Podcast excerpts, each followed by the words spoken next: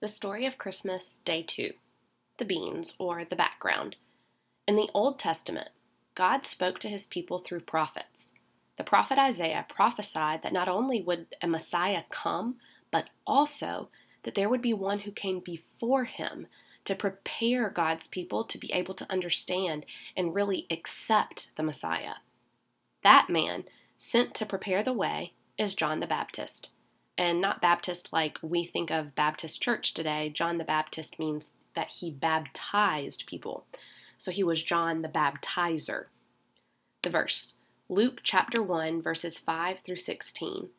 The birth of John the Baptist foretold. In the time of Herod, king of Judea, there was a priest named Zechariah who belonged to the priestly division of the Abijah. His wife Elizabeth was also a descendant of Aaron. Both of them were righteous in the sight of God, observing all the Lord's commands and decrees blamelessly. But they were childless because Elizabeth was not able to conceive, and they were both very old.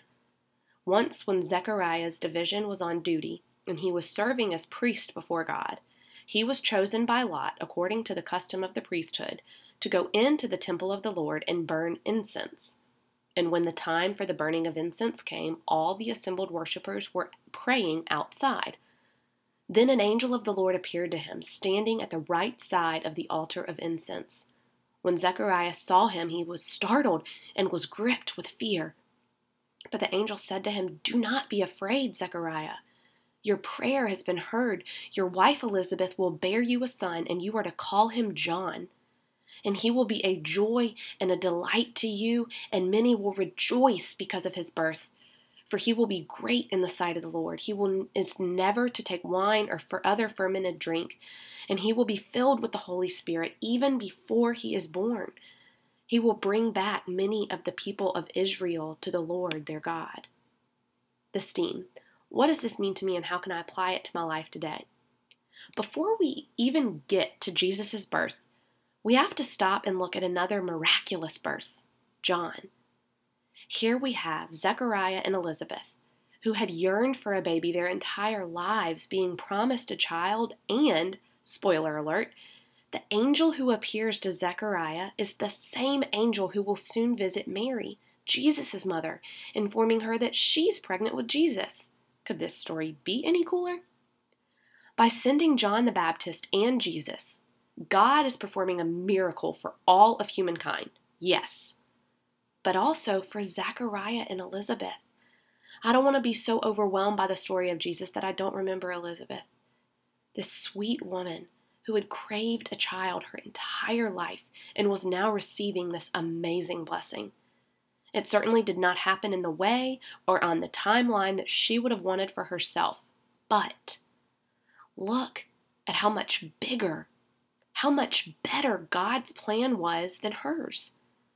Today we read the good part, the yes of Elizabeth's story. What we don't read about are the years of sadness and disappointment she must have felt as friends and family all had children around her. We don't read about the years of letdown and perceived silence from God.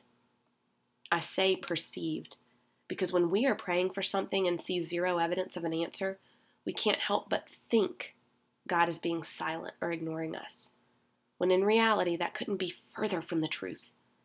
God saw Elizabeth's entire story laid out, and he knew what was best.